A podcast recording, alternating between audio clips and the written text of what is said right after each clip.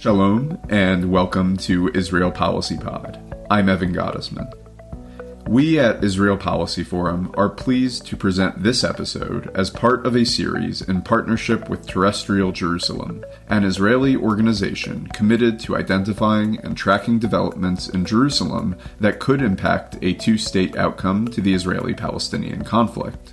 Each month, we'll discuss different issues shaping the policy conversation on Jerusalem, and what a month it has been since the last episode in our series. In our May installment, we discussed the situation in Sheikh Jarrah, where several Palestinian families were facing eviction pending a now postponed ruling from Israel's High Court. Hamas ultimately used the confluence of events in Jerusalem as a pretext to commence rocket attacks against Israel, and 11 days of conflict followed. U.S. Secretary of State Tony Blinken visited Jerusalem, and in the wake of the ceasefire, the Sheikh Jarrah crisis persists. Oh, and amid all of this, Israel might be getting a new prime minister for the first time in 12 years and a new government. We're going to unpack each of these issues, and to help us understand what's going on, I'm joined, as always, by Daniel Seidemann, an attorney based in Jerusalem and founder of the Terrestrial Jerusalem organization. Thanks for joining the show. Thank you. As I was just saying, the last time we spoke, Danny, we were talking about Sheikh Jarrah, and that was May 11th, the day after the rocket fire and airstrikes began. The Israel Hamas war moved the focus of outside attention to Gaza and the Israeli cities targeted by rocket fire, but events in Jerusalem have continued apace. How have things transpired in Sheikh Jarrah in the last four weeks? Before focusing uh, exclusively on Sheikh Jarrah, uh, I, I want to give a bit of background, and that uh, it is not accidental that there were two radioactive issues. Um, one, the status quo on the Temple Mount Haram Sharif, and the other, uh, large scale displacement in Sheikh Jarrah, were the detonators of this round of violence. Uh, and um, not necessarily the underlying cause, uh, but definitely the detonators. Uh, and things are not entirely quiet. Um, as we speak, uh, um, our local pyromaniac Itamar Ben Gvir, quite possibly in collusion with the prime minister, are planning uh, yet another march uh, like the one that triggered the round of violence a few uh, weeks ago. Jerusalem is a paradise for pyromaniacs. Now I'll get to your question. um, there have been developments in Sheikh Jarrah, and, and I have to say they're disturbing. Um, there are two major cases before the Israeli Supreme Court, and they're raising um, legal issues, as is customary in a regular court of law, but they're also raising uh, meta legal uh, issues, um, large issues uh, about the nature of Israeli governance.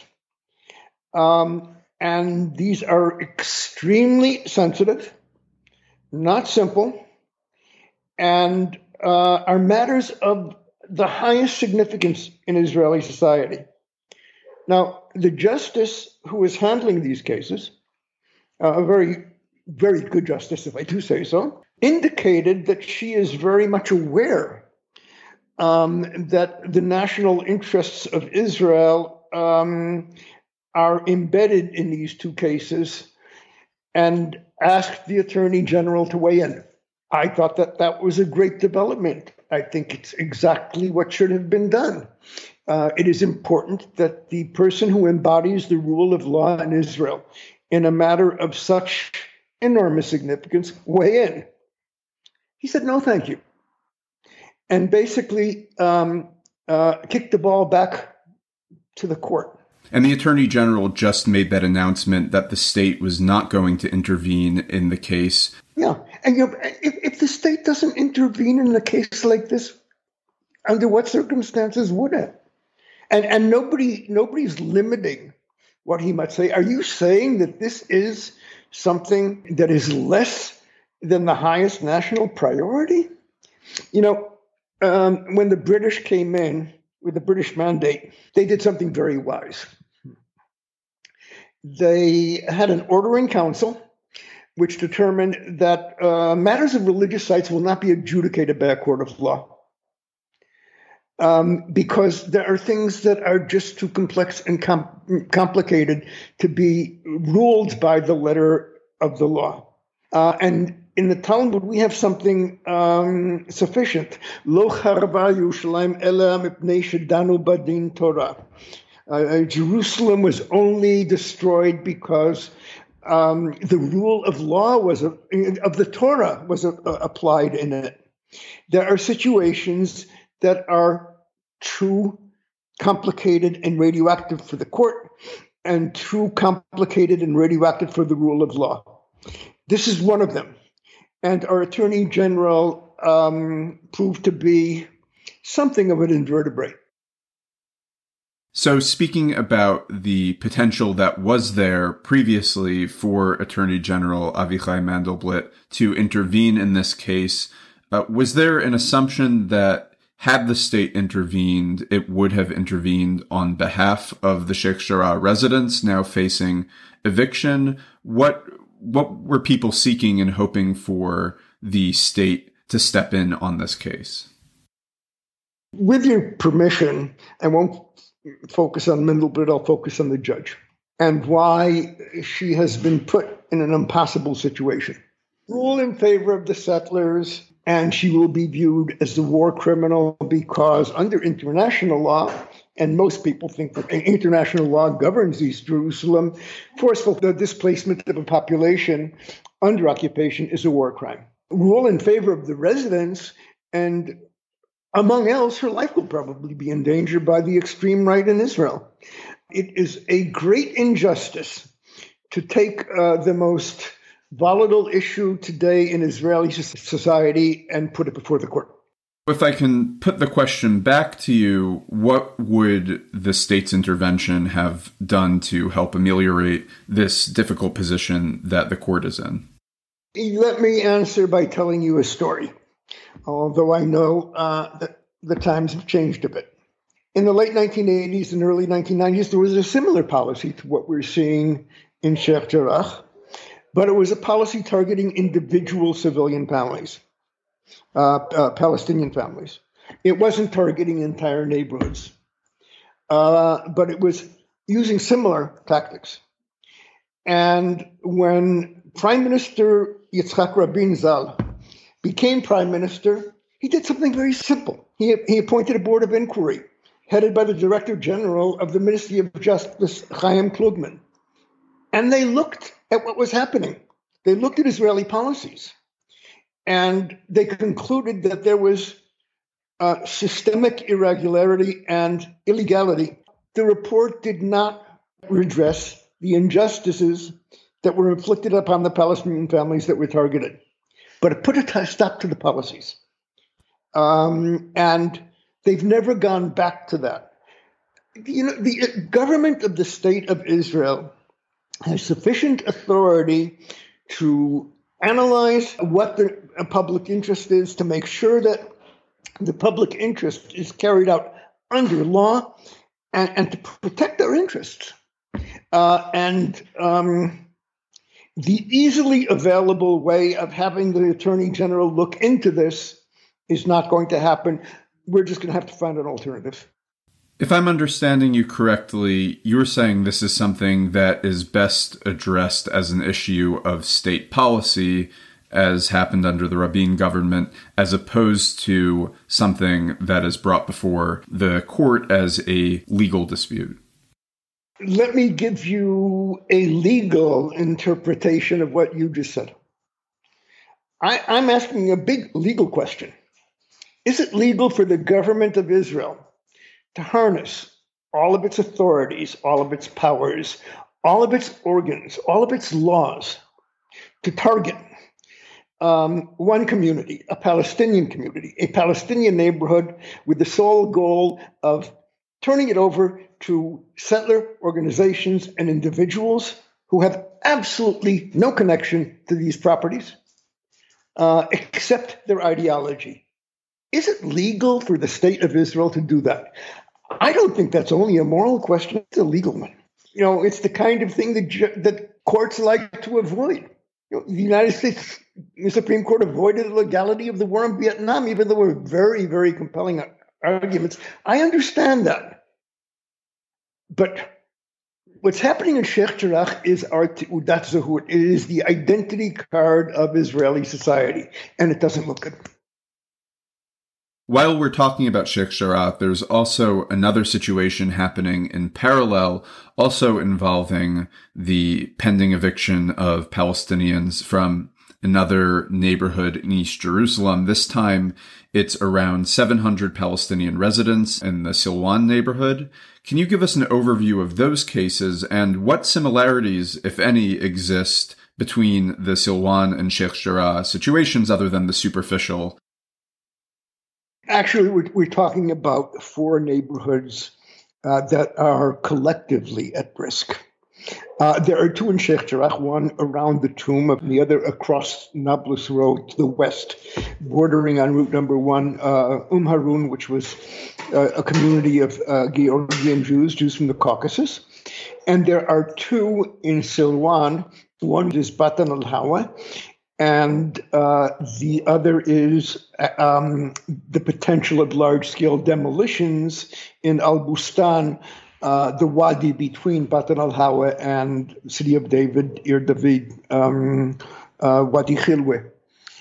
Um, I would say to the layperson, there's no difference. It is uh, the systematic use of law and authority in order to ring the old city with biblically motivated settlers. That's what's going on here.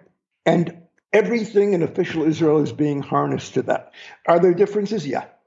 Um, in the case of Batan al Hawa, uh, the mechanism that was used to take over properties was uh, the settlers managing years ago uh, in collusion with the rabbinic courts to take over a, a, religious endowment which was defunct for decades.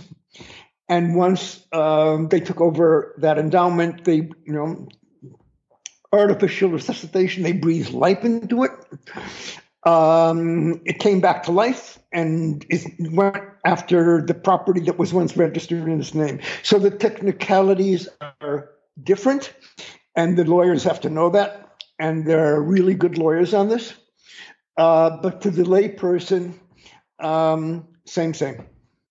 In the throes of all of this, between these eviction cases and the crisis in Gaza, conflict between Israel and Hamas, uh, we get a visit from U.S. Secretary of State Tony Blinken, who came to the Middle East at the end of last month. And one of the stops that he made on his trip was in Jerusalem. What was he trying to accomplish there? What was he here for? To put out a fire. I don't want to go back to prehistory where I'm, I'm still personally recovering from the Trump period. Um, but Trump left scorched earth. Um, he left um, a completely dysfunctional situation, no policy to speak of. Uh, much of the good people uh, in the State Department were gutted. Uh, and the, the, the, people who remained, and there were wonderful people who remained, were traumatized. And when the Biden uh, administration came in, there was something of expectation, but they focused elsewhere. And you know, uh, you know, I can't blame them. Um, there is the pandemic, there is Russia, there is China, there is Iran, and we Israelis and Palestinians are basket cases. Know, you know, what, what, what are you going to do? But but early on, I was warning publicly and privately. Uh, I, uh, it, it is more than legitimate uh, to downgrade or deprioritize this conflict. I would probably do the same. But there ain't no 50 ways to leave this lever. You know how you have to know how to do that. And if you ignore Jerusalem and the radioactive issues in Jerusalem, you'll be back and you will be dragged back screaming and kicking because Jerusalem is a very kind city to those who treat her complexity with the reverence it deserves. And it's a very nasty and vindictive town to those who treat her cavalierly. The Biden administration basically put everything on hold in terms of staffing, in terms of policy. Uh, and they found themselves not only with Gaza in flames and internecine warfare uh, on the streets of Israel between Israeli Jews and Palestinian citizens of Israel in ways we've never seen before. And it, it you know, what starts in Jerusalem doesn't stay in Jerusalem. That, There are tremors that are sent throughout, you know, um, uh, throughout the region. Um, that, that is the context of the Blinken visit. You know, I'm I'm not in a position uh, to give grades, and the Blinken visit was hastily organized. I can say that a number of very consequential things were done and done correctly. It doesn't amount to a full, coherent American foreign policy, but it's good and it's been helpful. One, uh, serious engagement on Sheikh Jarrah and um, Silwan. Two, a concern about um, the status quo on the Temple Mount, uh, Haram el Sharif. Three, the decision to reopen the consulate which sends a clear message after four years of uh, Trump shouting from the rooftops that Palestinian lives don't matter, sending a clear message that Palestinian lives matter and that this administration will things that will be difficult for them uh, with Israel, but they will do that. Just to pause for a moment, because some of our listeners may not be fully familiar with the U.S. consulate in Jerusalem or the former U.S. consulate in Jerusalem and its significance. Uh, what was the purpose of that mission? Why did the Trump administration have it shuttered? And what do you think is the significance of Blinken's announcement that the Biden administration will reopen a U.S. consulate in Jerusalem? I, I met with a senior consular figure uh, for Shabbat lunch. And I asked him if he knew where the first U.S. consulate was, uh, which he didn't. it was in the, the old city, right? In Jaffa Gate, as you walk in and you look straight ahead uh, at the entrance to Rehov Shalshelet, the chain street, there's a two story building and there's a cab company on the second floor. That was the consulate. I think it was in the 1840s the, the American consulate was not only of historic value, it was basically the embassy to Palestine. Israel had a great embassy to, to Israel in Tel Aviv. Um, um, it also took care of the consular affairs of Jerusalem, uh, and there are a number of other uh, countries with deep historical consular roots: the French, the British, etc. Uh, but basically, it was the conduit uh, to communication uh, with the Palestinians. Trump shut it down. Now, he could have just moved the embassy to Jerusalem and left the consulate, but no. Trump was about the denationalization of the Palestinians. Uh, all of Trump's policies. The Trump plan are a reflection of Netanyahu's plan in the past and policies in the present and that is Israeli hegemony with a, uh, a fragmented, fractured Palestinian group of individuals with diminished humanity. Uh, you count less. And that sense of counting less certainly contributed to the outbreak in violence because young Palestinians in Jerusalem can't imagine a trajectory of how they become free. How does occupation end? There's no North Star on the horizon. And the Biden administration did the courageous thing. Um, uh, reopening the consulate is not an easy lift. The Israeli government, the old one, the new one, is going to give the Biden administration some grief over this. But it sent a message to Israelis and Palestinians, and that's the language that Blinken's been using equal. And he's not turning into a one stater there are major differences between Peter Beinart and Blinken. Okay. Um, his equality is there is parity between the equities, national, religious, and political, between Israelis and Palestinians. He did something small but very significant. There's a very prominent activist, uh, Issa Amro from Hebron, very articulate. And he keeps on getting arrested by Israel uh, because that's what occupations do. They arrest activists. And he met with him and he listened to him and he met with him publicly. Um, all of these cumulatively add up to something of reassurance. The United States is not leaving. Give us time. Uh, no, this is not yet a full fledged foreign policy, uh, but we are not abandoning the conflict. We're not abandoning Israelis, and we're not abandoning Palestinians. And, and that, I think, had a positive benefit. In other words, the Biden administration here is viewing Israel and the Palestinians both as distinct national entities, which sort of runs counter to both the Trump administration or Netanyahu kind of one state annexationist vision and what you alluded to the uh, single democratic state or, or Beinart style one state.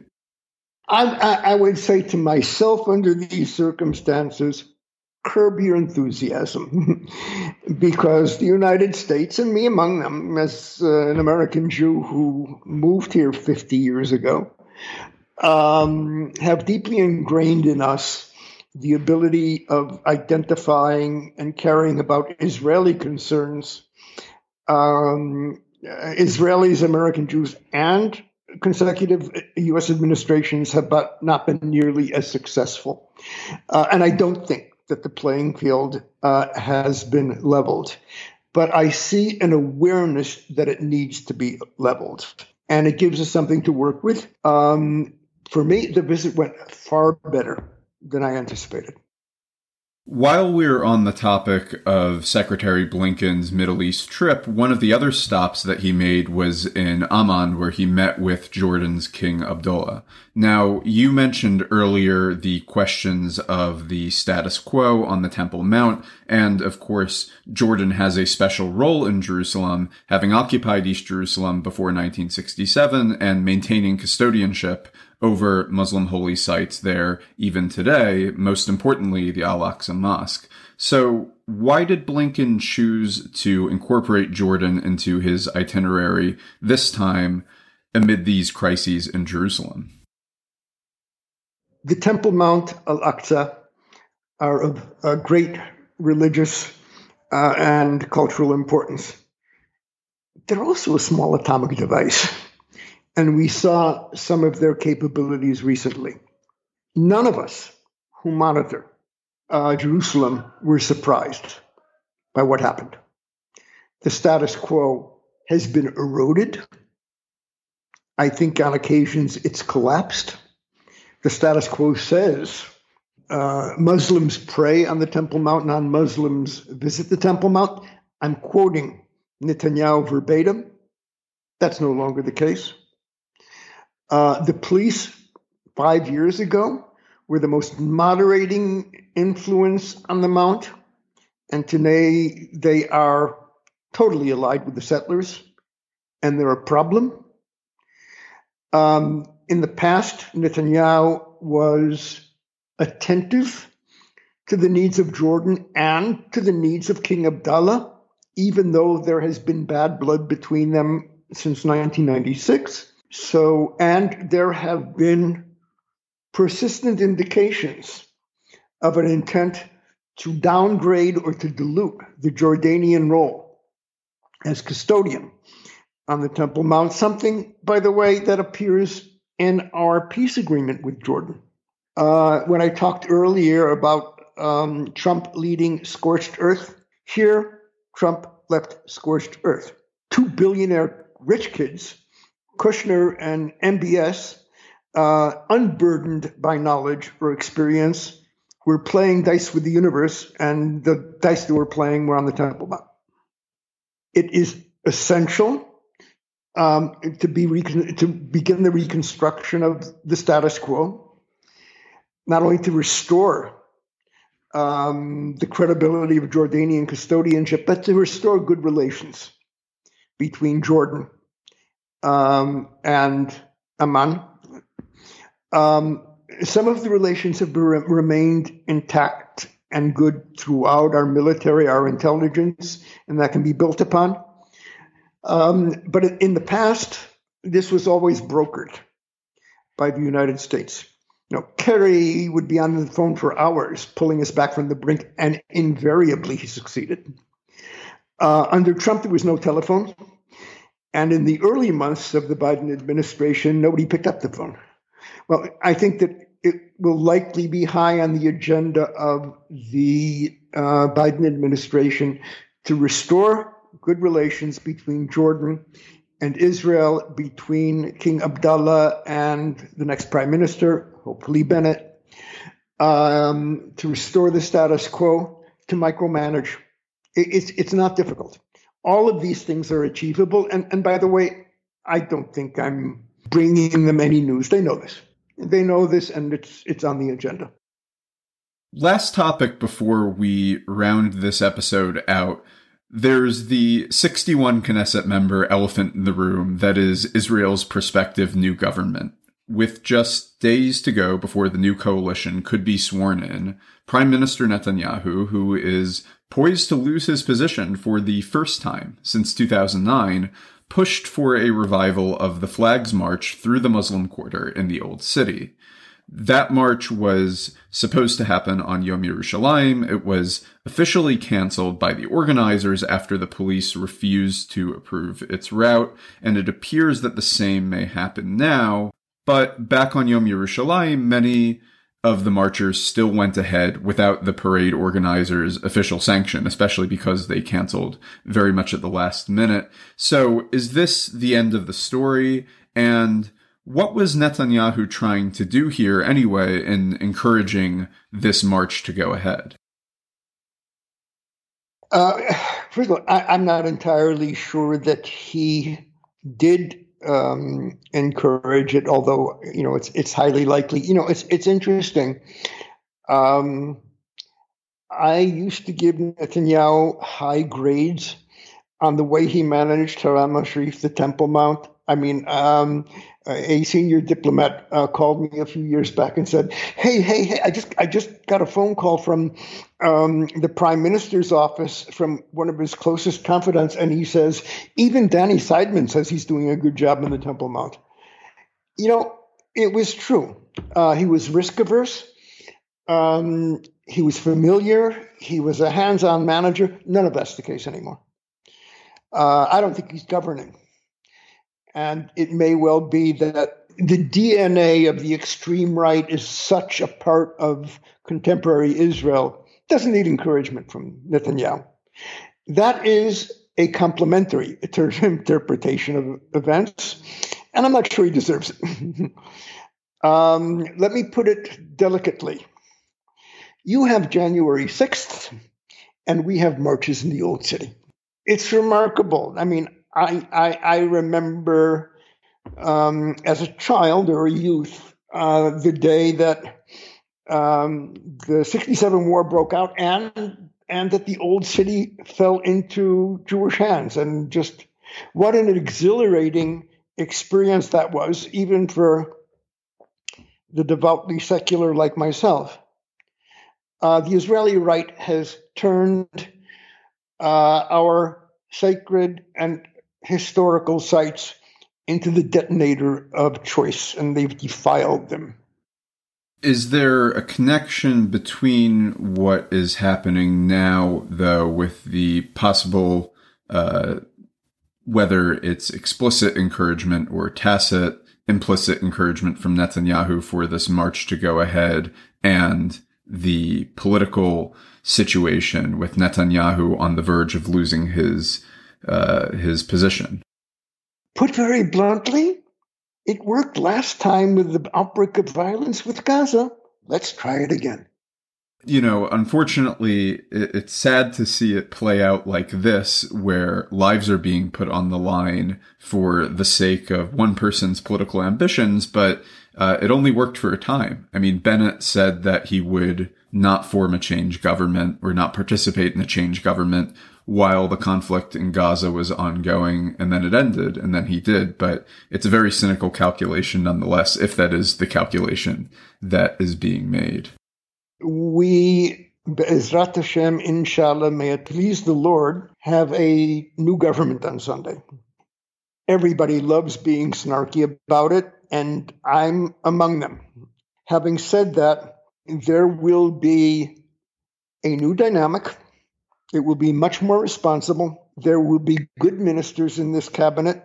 There will be responsible adults. It means that we have things that we can work with that we don't have at the moment. Um, until Netanyahu is gone, and shortly thereafter, Israel will be living one of its few most dangerous periods.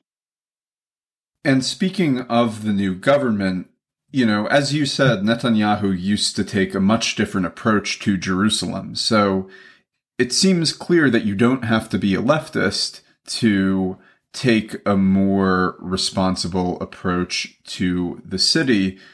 Do you think that this new Israeli government, should it be sworn in, uh, given its mixed makeup running from left to right across the political spectrum, will take any kind of a different approach from what Netanyahu is doing right now? Well, first of all, I'd like to make a minor correction in something you said. I never said that Netanyahu had a, you know, a, a more positive or favorable approach to Jerusalem to the Temple Mount. Netanyahu was never good on Jerusalem. He was responsible with the Temple Mount. Uh, I, let me give you two small examples. We're, we we don't know. We'll be exploring possibilities, but two examples. Naftali Bennett. He's an unknown quantity. He is portrayed, especially by my progressive friends, uh, and with good reason. He's worse than Netanyahu. He's further to the right. Uh, he's terrible. Look at all of these horrible quotes, and they're being accurate.